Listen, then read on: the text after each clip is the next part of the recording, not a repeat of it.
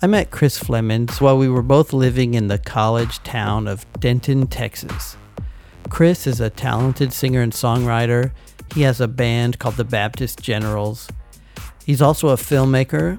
He was director of photography on a short film I made called Kung Fu Teenage Bigfoot the Trailer. He also did the voiceover for that. I've always liked Chris's demeanor. During this conversation, he mentions he sometimes feels like a crotchety old man. But the thing is, uh, he's had that vibe forever, even in his 20s. And he wears it well, it suits him. So, anyhow, I always get a lot from his point of view, and I hope you do too. I'm Dave Austin, and who are these people? Say something. Uh, do you have the? Can you hear me? Yeah, and I'm rolling. Have, did you make sure that? Oh, uh, okay. Oh, shit. Oh, fuck. A lot Exactly. of sci fi ideas are becoming real now. Yeah, it's like Barbarella's tongue box. Yellow. Yellow. It is therapeutic. The last generation to be raised without the internet, Yeah. the first generation to jump into the internet. What, what does it mean? Like, did it really even happen?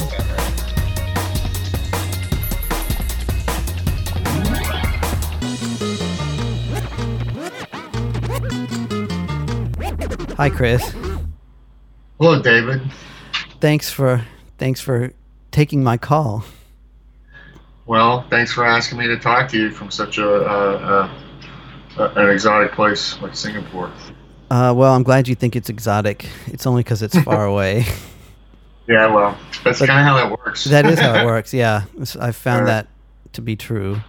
Um, well, I'm glad to talk to you, and uh, there's a bunch of stuff I want to talk about. But um, y- and feel free to ask me anything too. Um, you said you you said you're looking for your third act. I know exactly what you mean. This podcast is kind of my third act, just for the hell of it.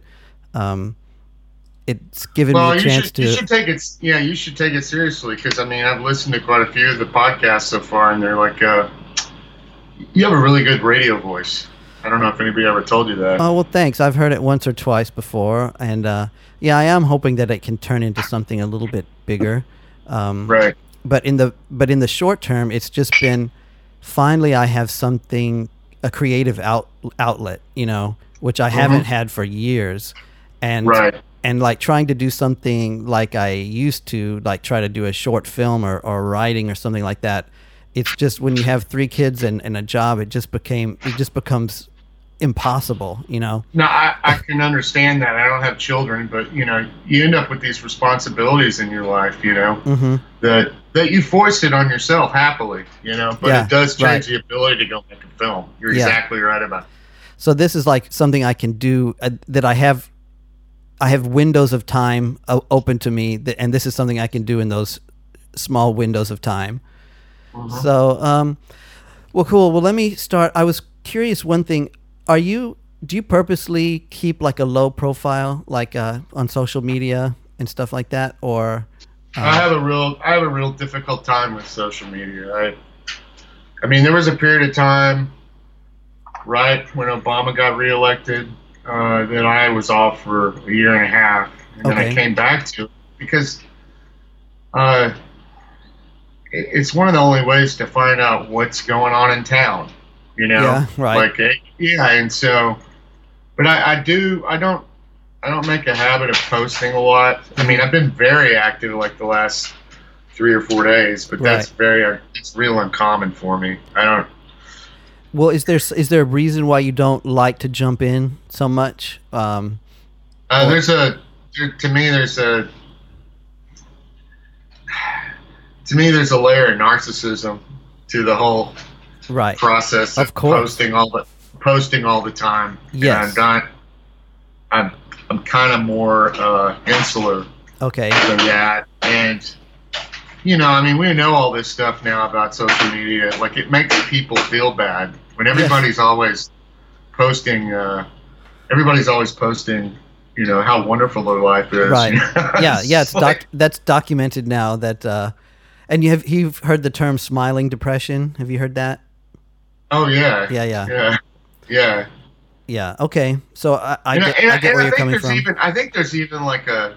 I mean, more recently, I remember reading something about there being a. Uh, some. some new diagnosis in regards to like uh, people taking selfies all the time. Okay, Okay. yeah. Yeah, I read about that somewhere, but uh, it, it's none of it's a surprise. No, but it is. It's Yeah. a constantly changing uh, environment. Even though you know it's um, it's I've I'm suffering just a bit of future shock over the whole thing. You know, um, I- I I gave up a long time ago trying to resist or trying to be outside of it, just because Right. it, it is overwhelming, and I don't want to be a hermit. You know, I don't want to be cut off from people. Um, and like that's where the interaction is, so that's where I'm going. You know, but it is Right. it is a strange new world that we find ourselves in. I have a hard time navigating it as a 49 year old. Yeah. I mean, I yeah, I, I really, um, yeah, I, I, I don't do well with a lot of the aspects of of uh, social media and the environment that's been created where people don't talk to each other. You Mhm. know, uh, Yeah. yeah, that, that's really affected my ability to uh, relate at Yeah. points. You know, yeah. Yeah, it is weird. Well, okay, there's I want to talk to you more about that later. Um, I was wondering also about just like your public image, uh, because to you, to me, um, you will always be like a famous guy, and uh, you know, and this is because of like as so you're 49. I'm I'm gonna be 48 later this month, and you know, there's some things that are like hardwired into you, and uh, and things that some experiences that they stay with you, and one of them because you were you're like one of the only people I've known who's been signed to Sub Pop. To me, that's like a um, that's a singular thing that will always be there. So I think of you as as this um, semi celebrity status, and I was wondering if you were if you like you have fans like hounding you on social media or anything like that. No, Yeah. no, I don't. And I mean, hmm. The only thing that ever happened to me once is I was in Portland walking down the street and somebody said, Hey, aren't you the guy from the Baptist Generals? And I said, Yes. That was the whole interaction. yeah. And I, I felt like my privacy was violated. Did you? Even from that only- small. That's the only, that's the very only time that I ever felt like a celebrity. Uh huh. you know and uh uh i you know in regards to being a celebrity i'm not very good at it i've run off any effective management that i've ever had and uh and yeah in in regards to being on a label i'm not certain that that matters anymore Right. you know Yeah, well, these days Yeah. it's completely different. But of course, back back in the day that you were first uh, on one, it was still kind of a significant achievement. No, it, it was a very significant thing for us. Yeah. I mean, it, it was uh, it was a nice surprise after Mm-hmm. being a after being a band that kind of labored itself in Europe, yeah, you know, and had nothing going on in the United States, and then all of a sudden, you know, a record guy in, in Europe sends an album to one of the A&R guys at Sub Pop, and three days later, I'm getting a phone call. Mhm. So uh, it was a big deal for us, you know. But we also came in right at the moment that uh, revenue streams and everything changed for Right. music. yeah. So And I, I hear Uh, your dog in the background. Which, if you need to go attend to her, her or him, let me know. But um, also, we'll I see just, if she quiets. We'll see if she quiets Okay. first. And then, yeah. um, and I also hear your teletype going in the background. But um, that's cool. I just I'll let people know. Um, Chris's house is vibrating. That's the noise you hear. Yeah, my my heater in the center part of the house is making an air vent uh, tick in the background. Well, it sounds So- like you're in a newsroom, which I, I kind of like it. It sounds like that's the wires coming in over the teletype. And that is, uh, yeah, I, I worked in a newsroom for a long time, so that, that makes sense. Oh yeah. Oh, which newsroom did you work in? The Denton Record-Chronicle, Okay, and what were you doing there? entertainment and feature pieces, Okay, and uh, I had like a Wednesday column about music. okay. Uh, it didn't last that long. Uh, it could have, but uh, I was so disenchanted Uh huh. with with pay and the amount of work Right, yeah. I, I, I went on to do, uh, you know, film and video. That's how you and I met. Right. Yeah, I got, I got out of there the moment I could. Okay, so that was quite a while ago. You were writing it. Uh, Yeah, it would have been like 94, Okay. 95. all right. Yeah. And uh, I know your father's a, a newspaper man, right? Yeah, he worked, man. he worked for the Star Telegram for 35 years. His name name's Jerry. And, uh, yeah. Uh, maybe I want to talk to you about him a little a little later. Um, Sure. I was also curious. So, um, because you're still in Denton, which is, I met you in Denton. Denton's where I went to school. Uh, graduated from college. Uh, it's a great little college town. I love it. I, I miss it a lot. Um, I'm sure it's much different than it was when I lived there. Um, right. I wanted to talk about Denton some. I I remember a few years ago on Darcy's podcast, I listened to the episode that you did with her, Yeah. and, and you told that story about um, the water dripping out of the ceiling and comparing it to uh, to Denton. Can you tell that story again? Do you remember it? Well, I don't know if I remember the analog in regards to Denton, but uh, when the first apartment I ever lived in, I lay down on the. Is she making noise too much? I can hear her. Uh, if, if she's okay, it's it's okay with me. But I, I you know, she's working those heartstrings. I feel bad for her. no, we'll see if it gets worse. Okay. If it gets worse, okay.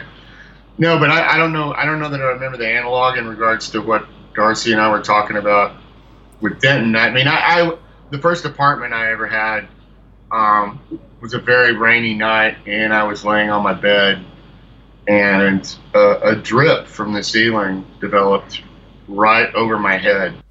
It was like a Buster Keaton film. Um, the water just dripped on my forehead, and I was like, "This is ridiculous." Like, I mean, and I, I had a thumbtack and some string, Mhm. and like those old Greco-Roman oil uh, fountains. you yeah, know, those like maybe lamps, right? Those, maybe your grandmother had one. Right, don't yeah. I, I've Yeah, seen some in I- like some old restaurants and stuff. Yeah. Yeah, I ran this string to the window, hmm and then the drips of water from the thumbtack right where the uh, rain was coming in, uh, it just ran down the string and out the window. Right. And uh, I thought I was a genius, and nobody was there to see it.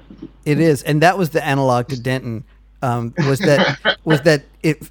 We all feel like there's been genius things that have happened there, and like a lot of really great stuff has happened then there, but like no one sees it. It's kind of Yeah, nobody. it's totally of- like a little vacuum Uh, in a way. Yeah, and whereas you used to have like good alternative media out of Dallas and Fort Worth that would uh, w- would discover these great things and maybe write about them, and Right. then that becomes a pathway for that person or that entity to have a way out of Denton and get attention on a, a larger regional or national level. Mm-hmm. A lot of that doesn't exist now.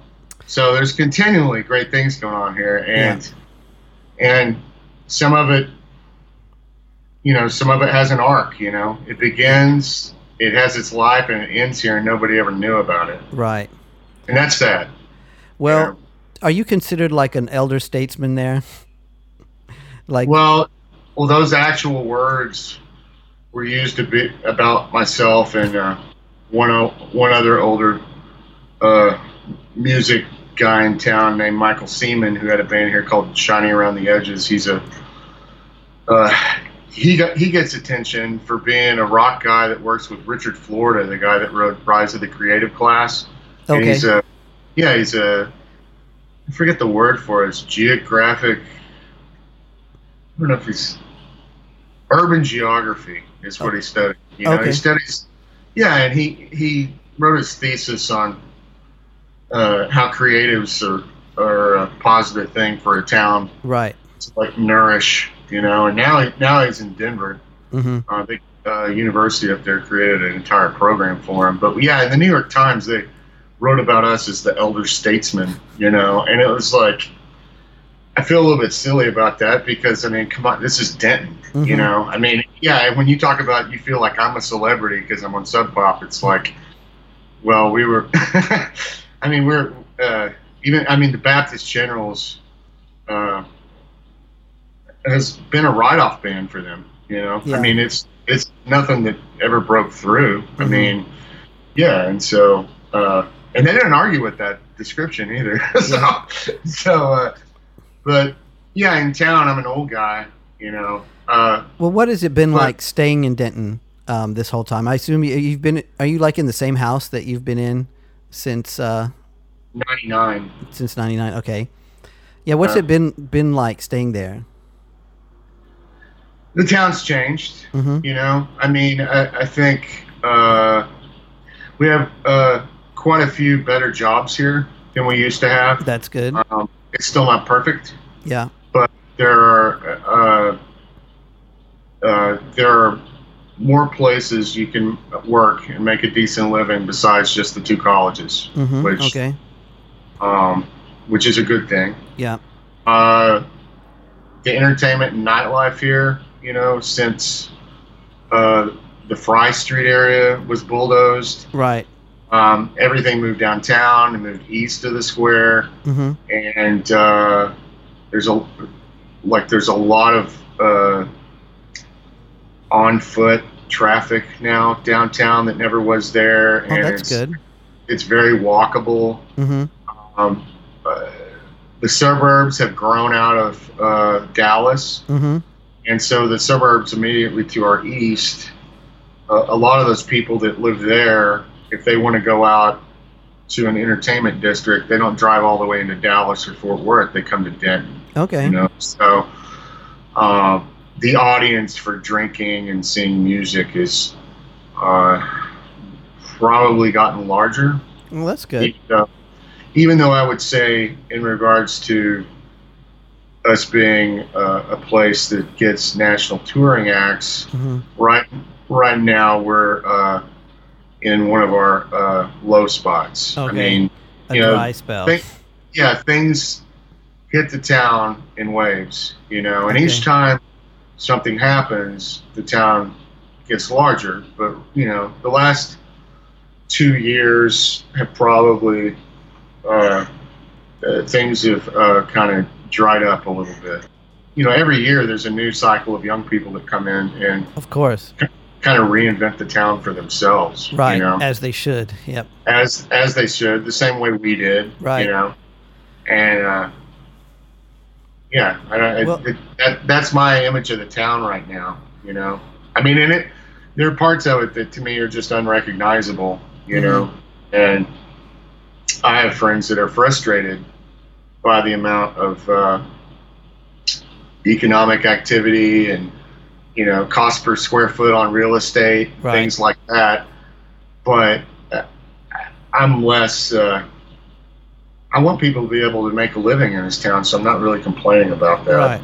Right. I don't know. I guess I'm more of a capitalist than they are. Well, you have to be realistic, you know. Yeah, you don't. If if if your only option, like you said, for a, a good paying job was the two universities, well, then the people who want to stay who who don't work there, they they end up like in the real kind of slacker trap or whatever. well, yeah, and I doing mean, uh, doing lame jobs, and uh, Yeah, and I, I started uh, a festival called 35 Denton, which was nothing much more than an eighth of, of uh, South by Southwest, you know. Right. And and the only reason I did it is I was so sick of my friends. Every two years, I'd lose friends that would say we love living here, but we can't make a living, you Right. know. And Well, I've been excited by the KUZU uh, low power broadcast Oh, yeah. there and listening to it online when I have a chance. Are you Yeah. involved with that at all, or are you just a uh, listener? What? I'm a fan. Yeah. You know, I I, uh, I want I, I do want to do a program over there, but that you know they're in their infancy and there's just some things that they can't do yet. Mhm. You know, and so I've, I've taken a back seat to doing anything that I want to do. You know, until some things until their infrastructure gets a little bit better built. But uh, you know, that's uh, Peter Salisbury's uh, baby. Uh, um, Okay, I don't know him. I'm not familiar with him. Okay, I thought you knew Pete. Well, uh, I mean, yeah, I- he played. Yeah, he plays in the Baptist Generals, but I mean, when him and I met in the late '90s, hmm the first conversation we had was like an hour long, and it was about low power FM. Right, you okay. know? And you know, when George Bush got in office, he put a, a, a person in charge of the FCC that uh, uh, was beholden to National Association of Broadcasters. So they weren't going to allow, they weren't going to free up any of the spectrum for community radio. Right. And uh, I lost interest during those eight years when. Bush was in office. But he and didn't. Peter, Peter did not. Oh, that's great. And he was able to bid on a frequency once Obama opened up the spectrum, Mhm. and and he got it. And so yeah, we have a. I think it's the first radio station we've had here in 30 years.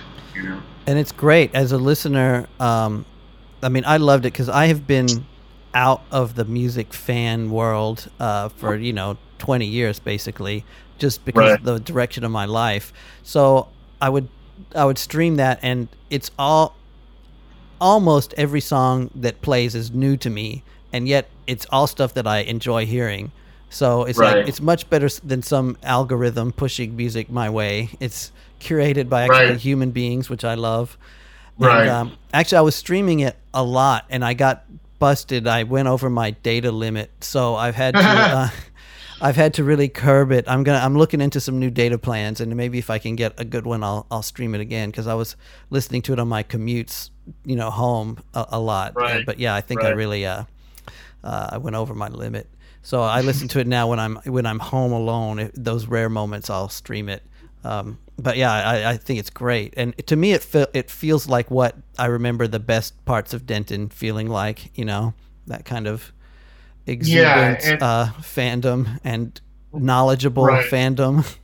Right. You know, I mean, it'll take a, a while for uh, listenership to build itself. You know, I think a lot of people aren't even aware that Denton has a radio station yet. You know, and culturally, I think it's it's something that can like really uh, affect every musical aspect of the town in regards Right. to like show attendance and all of that. You Yeah. know, um, only got going at the beginning of the fall hmm this year. So everybody, you know, I, I, I I hope, I hope people continue to discover it and it becomes a bigger and bigger thing. You know. Are the students uh, into it? The uh, the every year the the freshmen that come in and like are the students uh, latching onto it? I don't know, Hmm. you know, and, and I mean, uh, well, find body, out for me, Chris. Will you? Yeah. the student body, you know, UNT is an island unto itself, even sometimes in, Yeah. in in the town of Denton, you know. Mhm. So I don't know marketing wise what the radio station's doing to, uh, uh, you know, prick up the ears, hmm uh, no pun intended, of, of the kids. Right. But uh, I'm assuming they're doing something to to make them aware that hey, there's a radio station here in Denton. Okay, before I forget, there was another question, and I'm sure you've probably been asked this before. Um, and because, like I said, you know, my my musical frame of reference is like 20 years old, and one of the albums I have is your album, uh, "No Silver, No Gold," and Right. I've always wanted to talk to you about the opening track on that, the "I Distress," right? Right, right. and that song is so beautiful and your recording of it was like so intimate and intense and it's ruined by your cell phone going off in the Right. recording right, and you left Right. it on and it makes a statement that way i mean it has like a balance to it um, it, it expresses something in life that i think everyone can identify with but I was curious. Did you ever do like another recording of that song that that that ends? Because I've never heard the end to the song. There, there was one. You know, I, uh, the way that album was made, we live tracked it. You Okay. know, we we come into my garage, Mm-hmm. set up the mics. Mhm. I'd mix it the way I wanted the mix to sound Yep. across. We were recording with an eight track. Mm-hmm. Um, it was uh, interminable for the band members because Yeah. we'd play the song. I'd make mixing adjustments until I had just Right. the sweet spot Yep. between my left and my right ear and headphones, and it's like, okay, now we got the mix, Mm-hmm. you know, where we want it, and then we do we do takes. Yep. Uh, of the songs, and it was live. All of us playing. You're a know, monster. You tortured them. well, I lost a bass player, uh, but I think he's forgiven me at this Oh, point. oh. But I mean, yeah, but uh, but yeah, we gotten all the way through the song, and then Uh-huh. myself, and it was the it, when you're feeling it and it's Yeah. working, you Yeah. like know this is the one, Right. You know, like. It's kind of like the Tonya Harding. I just got to get this three and a half or whatever, you Uh-huh, know. And yeah. It's just like, yeah. I mean, it's like a, all I got. I got all the way through. We get all the way through this, and then, like the last 30, 40 seconds of the song, uh, a cell phone rings, and. And I- is it your own your own cell phone? Yes. Right. Yes, so you, you had no one to blame but yourself. Uh, Yeah, me. Yeah. Yeah, I didn't turn. I didn't turn the phone off. Right. So. Yeah, it's um, beautiful. it is a beautiful reflection on life. Um, yeah, and, but yeah, and, uh, and I knew that was the one. Like I knew it in my heart. I knew Mhm. that was the one. right. And uh, and I put my guitar down and I started cursing. And there was a metal door to the garage, Yeah. so like an aluminum building, and I just started beating on it. You know, Yeah. saying "God damn it!" and yeah, and uh, now you know so we collected all these tracks and then we went to a studio in town uh, echo lab hmm and matt, matt barnhart put all these tracks together and i had the a version and the b version of the Mhm. track i distress and matthew really just wanted he wanted the wheels off version Okay. and I was like, oh, I don't know, man. you know, Mhm. and uh, it ended up being the right decision. Oh Matt- yeah, definitely the right yeah. decision. Yeah, Matt used it um, in the process of the album getting released by Sub Pop. Um, some college radio disc jockeys didn't do what they're supposed to do, which is preview the music they're going to play on their radio shows, Right. and uh, or they they'd play halfway through and go, "This is great." Yeah. And a couple of DJs lost their jobs. Oh really? Like, Because of the cursing on it. Yes, yes. And I, we ended up doing interviews at some of these radio, at one of these radio stations where somebody lost their job, and I was like, shit. I was like, hey, I come out of a radio, television, film program. Uh huh. I was like, I know, you, you know, it's not my fault. Like, I know you're supposed to like listen to the entire track before you say it's good to go for radio, and it's radio ready. That was the old days, Chris. That's Yeah, that's back when there were rules. Right. Yeah. So there's that. Yeah, I, I yeah, I, I find myself as I get older, I don't. Uh, first of all, the, the the world's not the one I thought it was. Right, yeah. In a sense, like Hmm.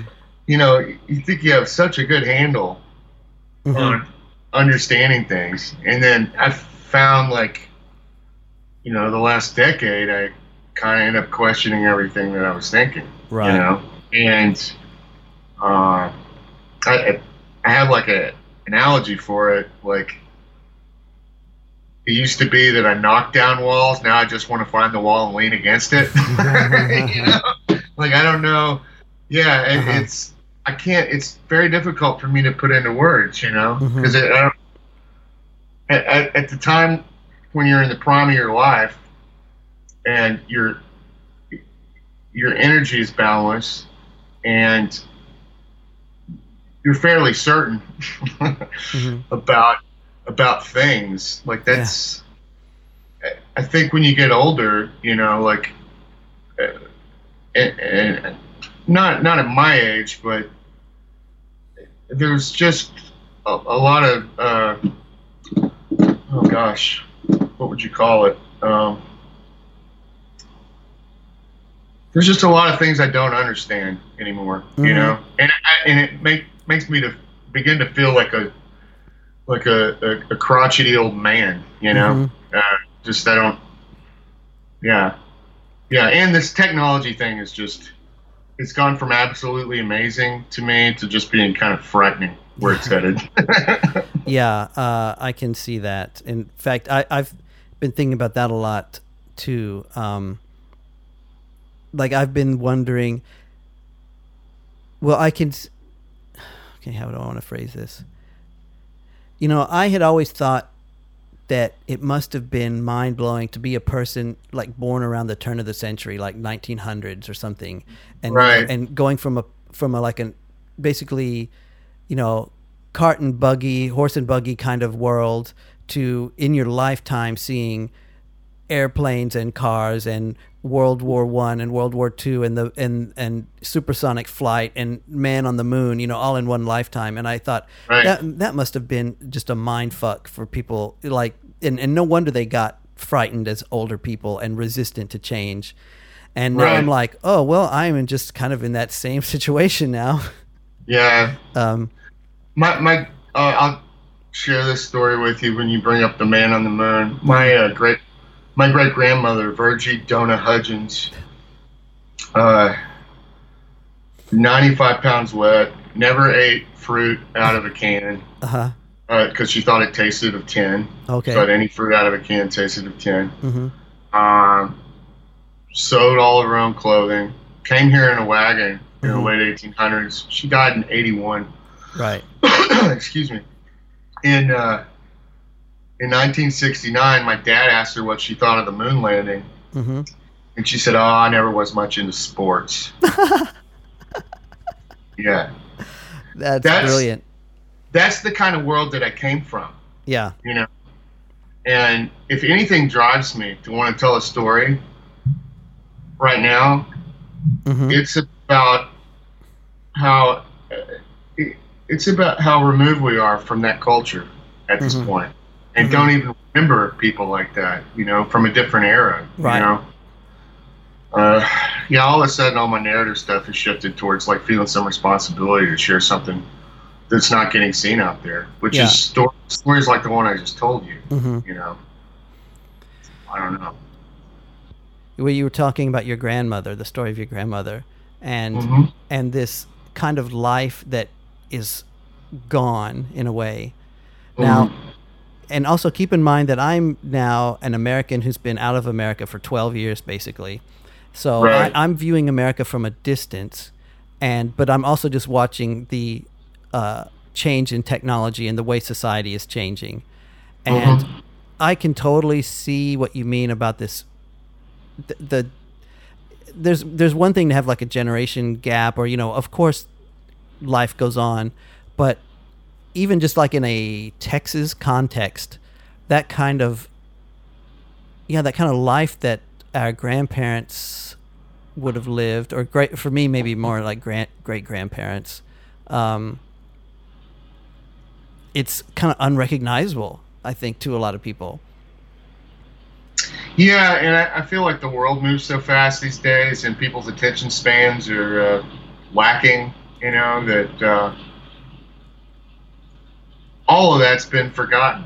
Mhm. you know, I mean, the way the way people used to pine over the Waltons right. television show in the early '70s. You know, Yeah. oh, that was just such a simpler time of life and everything.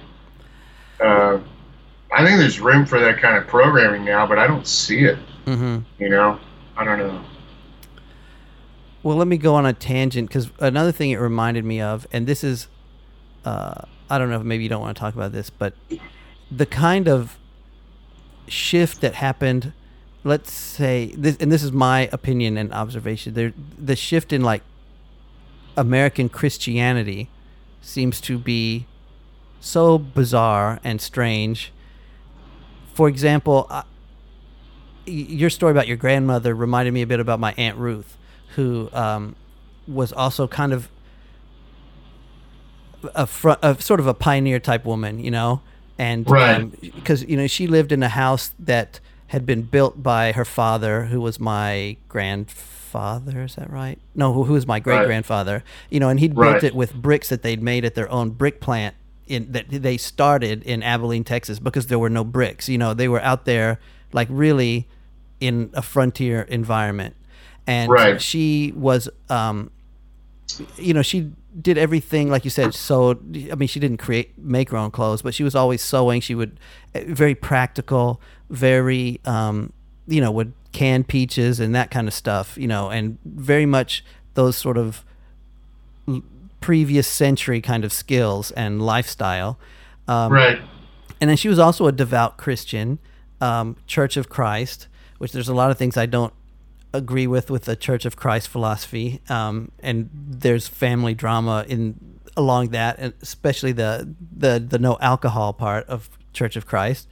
But one thing about her, I remember from her point of view, she like I remember once my uncle got got a new car, and this was in the seventies, and the new car had power windows instead of uh, crank windows, hand crank windows, and to my to my aunt Ruth, that was wasteful and that was like unchristian. Like you don't need to be spending money on power windows. You know that is just like a that is a luxury that you don't need, and that is like kind of weak and morally weak.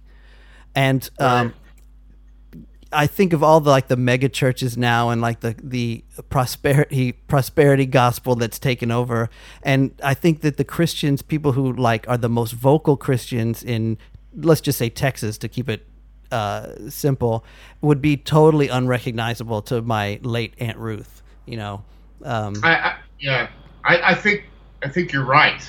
You know, I mean my my grandmother and Mm-hmm. her mother, my great grandmother, Virgie Dona, that I told you about, they were dyed in, they're dyed in the Will Baptists. Mm-hmm. Right. You know, and but this was a Baptist before being a Baptist got politicized. mhm.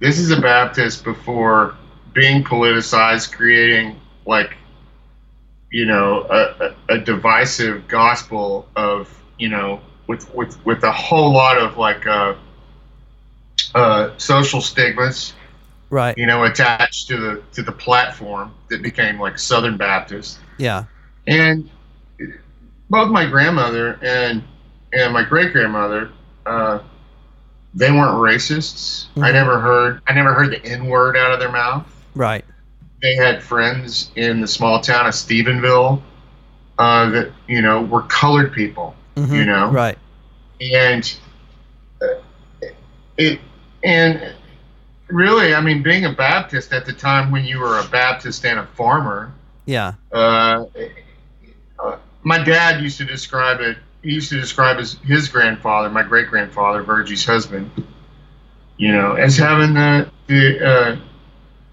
the inner uh, the inner peace of a, a Buddhist monk. You Mhm. know, Yeah. he got up he got up and read the Bible at four in the morning. right You know, yeah and then probably worked hard all day with a kerosene lantern, Yeah. and he was d- he was done with work by three o'clock in the afternoon. Mhm. You know, and this was just a different time.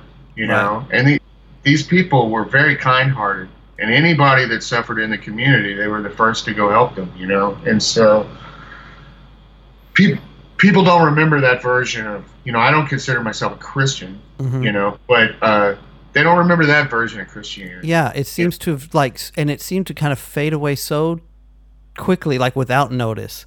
Um, Wow. Yeah, because Yeah. like you're right, you know, I like my my aunt Ruth and and um, her ilk of the time. You know, they might have been, they might have made some judgments about other people. You know, about like how they how they uh, weren't living up to the standard, but you know they in their interactions with anyone, they always gave everyone they met like the respect of you know the first of all the benefit of the doubt and um and and just kind of respected them and treated them as they would want to be treated and there wasn't this like there wasn't this animosity towards other groups uh that it seems like uh now that the but like, and the politicized christianity that you're talking about it's all Right. about animosity towards other groups Right. And that seems to be like the only separation. It's like uh, it's, it's, it's at least publicly and vocally to what gets expressed outside of their church walls. You know, it's Right. all animosity and hatred and fear. Right. Yeah, and it, it's all driven to political ends, you know. Yeah. And, and um, my memory of my great grandparents is is that they were very hushed and quiet people. They were Mhm. humble. Yeah, very you know, humble. and and quiet, almost to the point of, as a four or five year old child, me being, you know, on eggshells because they were quiet. Yeah. Not because there was ultimately going to be, you know, uh, they weren't ultimately going to just like grab me and spank me, but it was just like in their home, the lights were never on, Yeah. you know, unless they had to be. These are Depression era people, Right. you know, and they'd lost a son in World War II that they never really got over that, hmm you know, and it was just, it was a hushed environment Yeah. you Yeah. know and and looking at it now it amazes me you Mhm. know i mean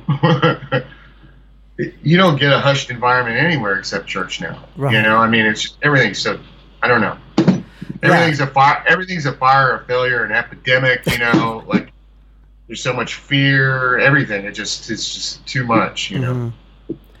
Wa- was that the reason you chose the name of your band, the Baptist Generals? Was that like that was a play on the Baptist General Convention, right? No. Oh, was no, it? I'd- actually, I'd read a book about Doak Walker, who was like a very early like football player. Uh huh. Um, okay. Yeah, he, and I'd read about in the book they talk about uh, six-man football, which was played in West Texas, Okay. and uh, they didn't have enough kids to form an entire team, so Uh-huh. there'd be six six guys on each team, and anybody would sponsor these teams. So I imagine, well, what would a what would a church call their team? You know, Uh-huh. that's how I'd, that's how I'd come up with that. So, but it was also uh, there's a little bit of uh, I was I was comfortable with it at the time because it was about also about what I'd come from. you Right. know? Yeah. It's the yeah my my grandparents and stuff. So it definitely influenced it. hmm So. And uh, what was your dad's reaction? Um, like, did was he a religious person? No, no. Actually, uh, religious issues did a pretty good job of splitting my parents up. My dad, uh, he, you know, once he'd become better after getting married and becoming a travel writer and Mhm. travel editor for the Star Telegram, he traveled all over the world and such.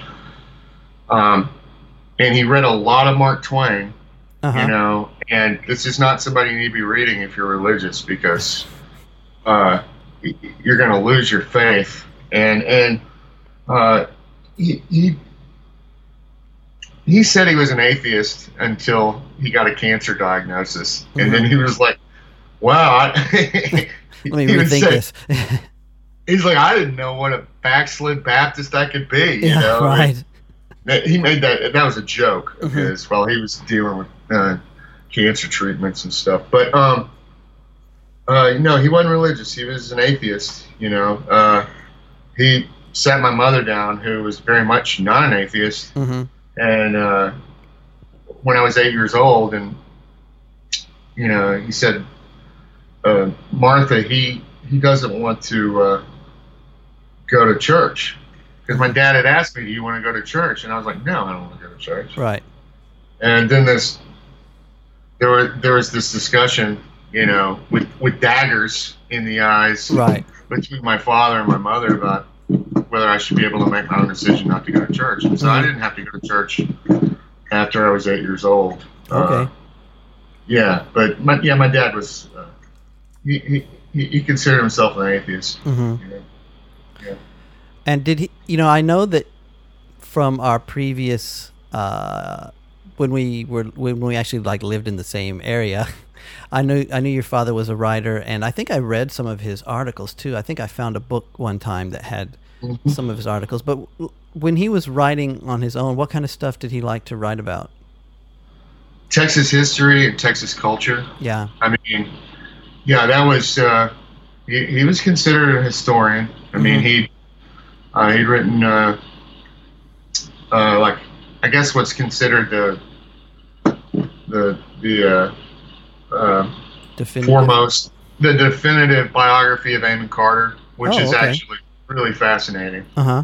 And uh, uh, and yeah, he wrote about Texas food. He wrote about Texas mores. You know, Mm-hmm. just yeah, and and uh, yeah, and then he would collect those short stories into like books Yeah. and release them on occasion. You must have found one of those. I think I found one of those, and it was in like a Texas souvenir shop.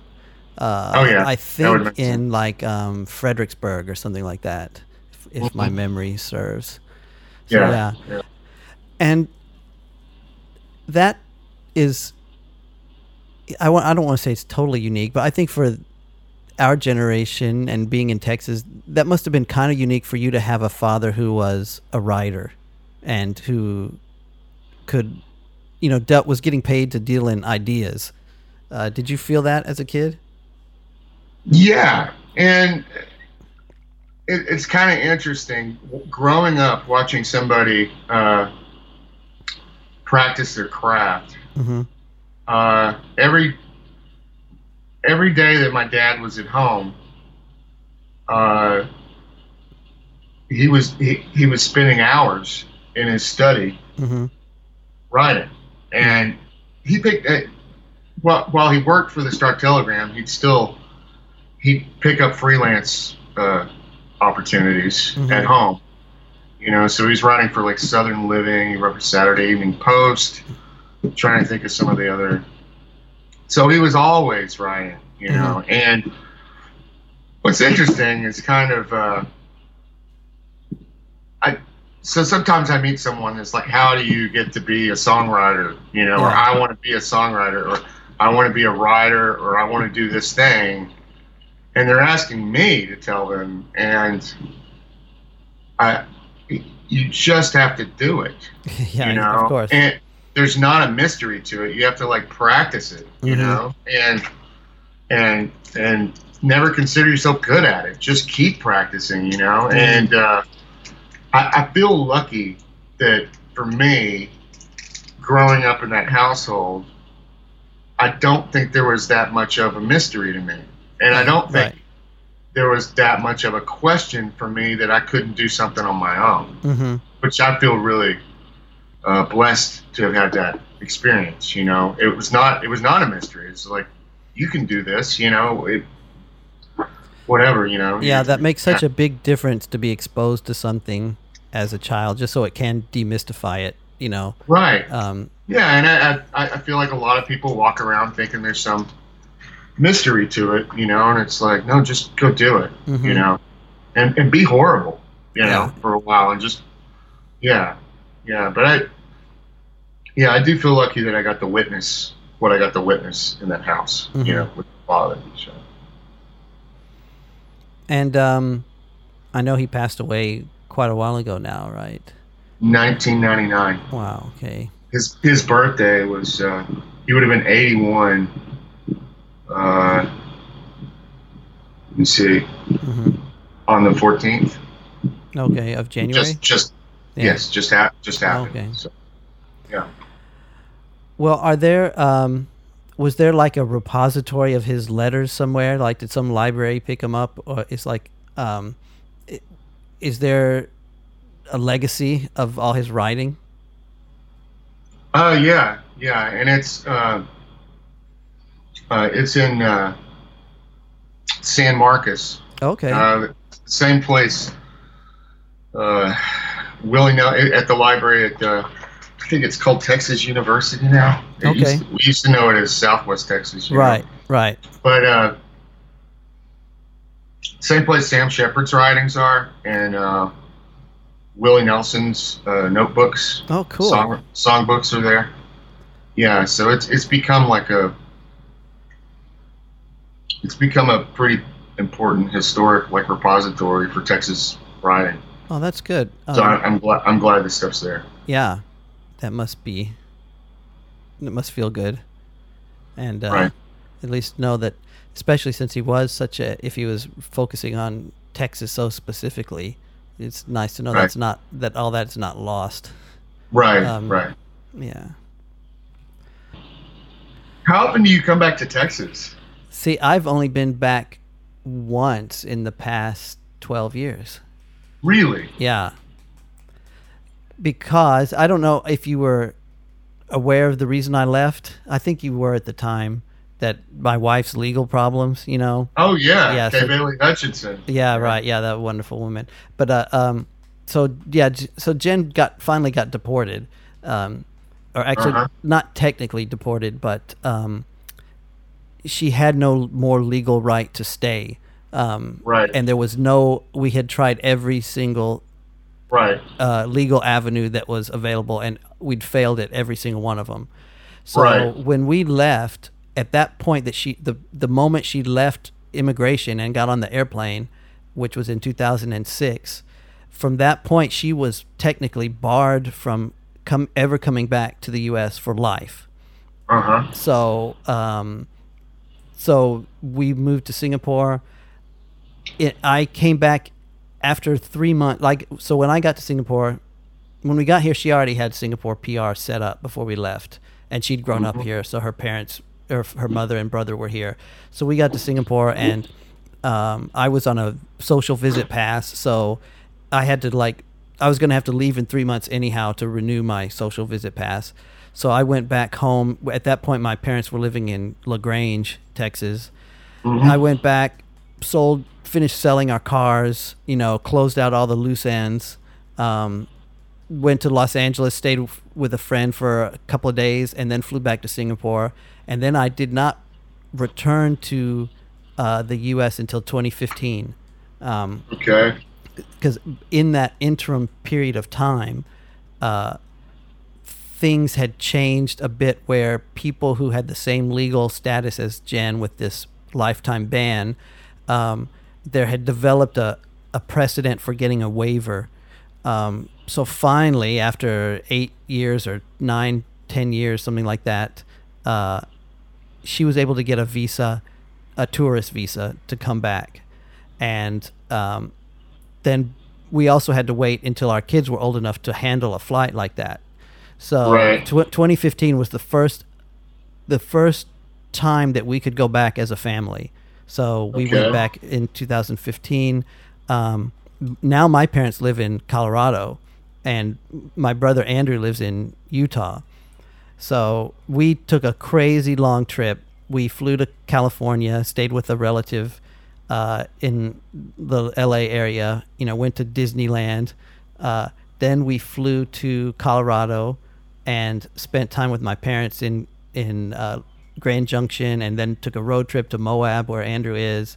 Then we flew to Austin, and uh, I we that was kind of the because I don't have any. I I have some cousins in Dallas, but I don't really have any family reason to go to uh, to Dal- to Dallas. Um, We had friends in Austin, and we thought that would be a more fun place to go. So we spent um, a couple of days in Austin. Had like a gathering where a, a lot of my friends drove down or or lived there already, um, and then we flew back to L.A. and then to Singapore, and that was 2015. And um, we were actually planning on going last year for a Christmas trip.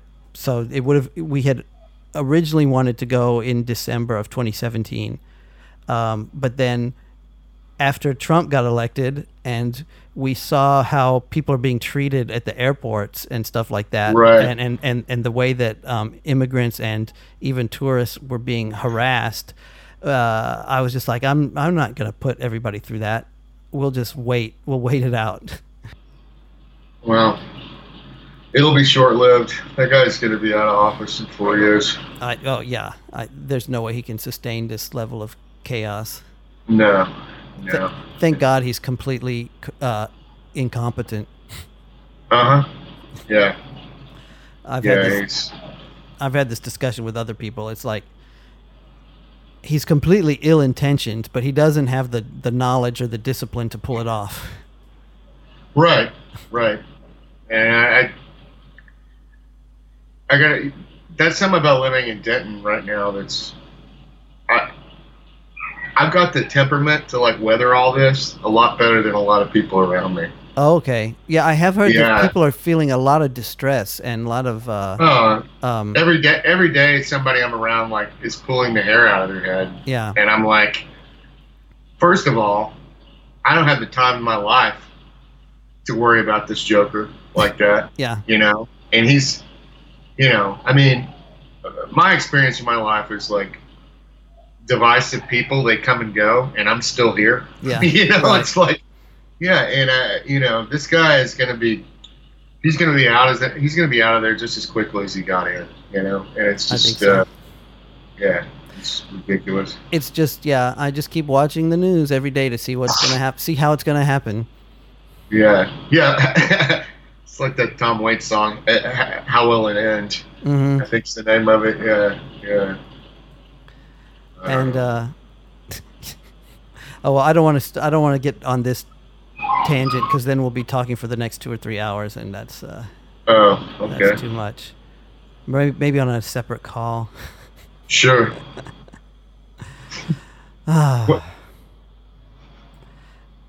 Hey, um, would there be any rights issues if I wanted to play "I Distress" on my podcast? No, Okay, help cool. yourself. Yeah. Okay, well then I want to end. I'll at the end. I'll just let that play out at the very end for people. Uh-huh. I think that'll be nice. nice little train wreck there. yeah, the nice little fitting end. I think that'll put people in the right mood. Right. Right. Oh, anything else you want to get off your chest?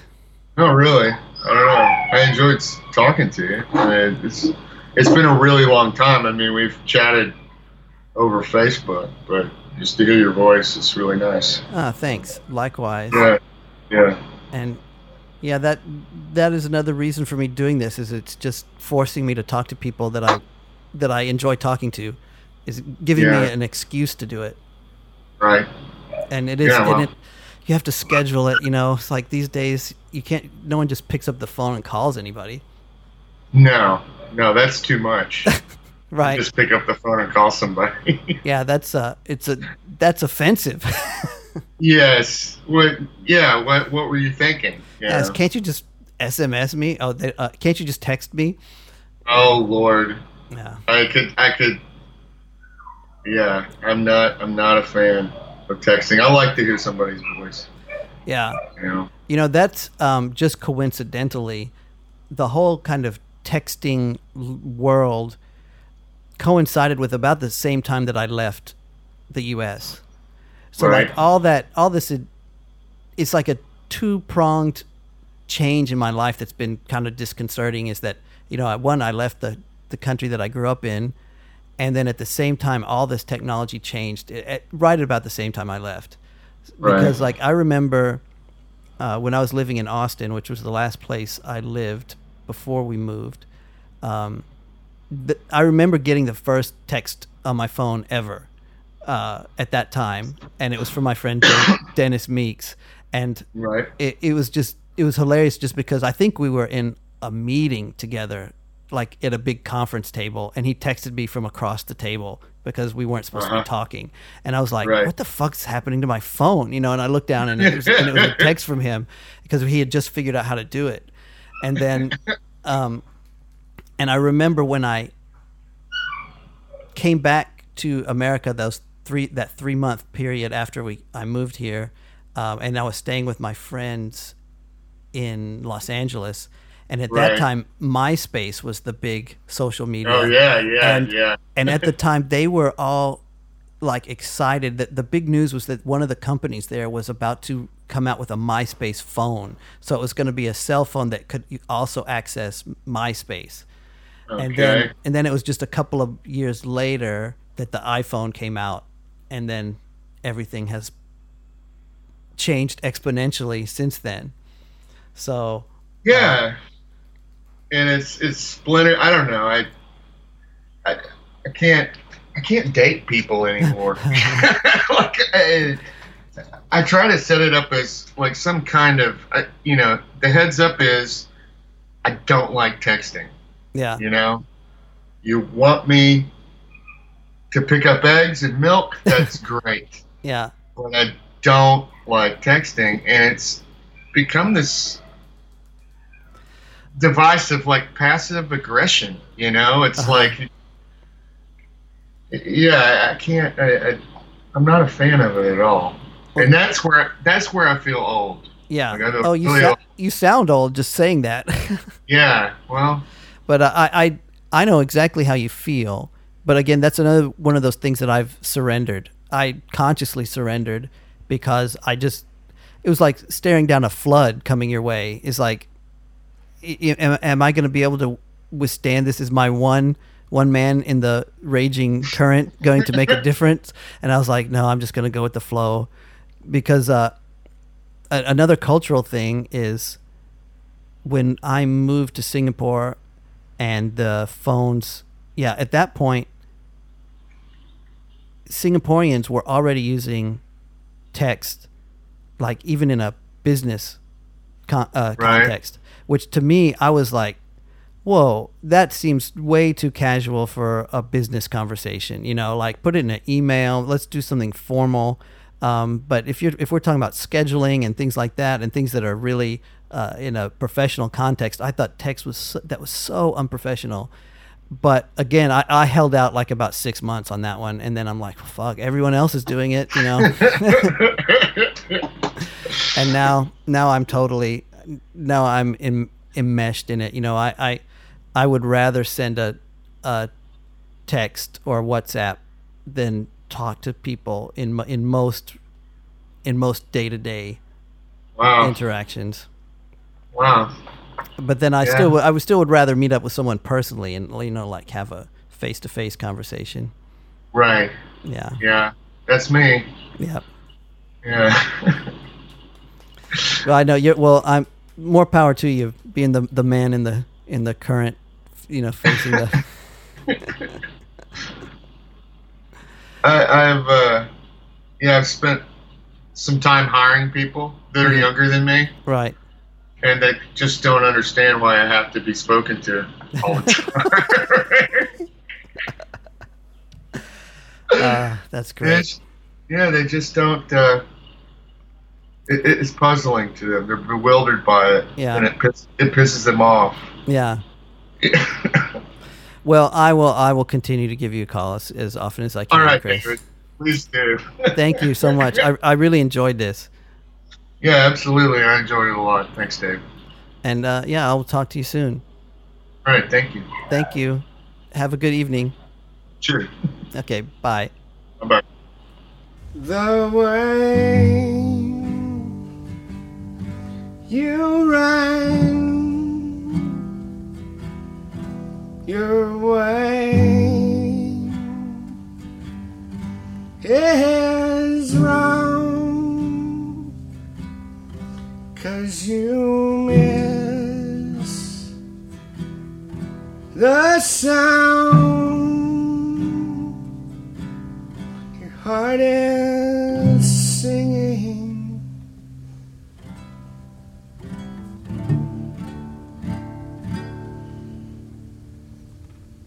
Cerebellum, you're on your new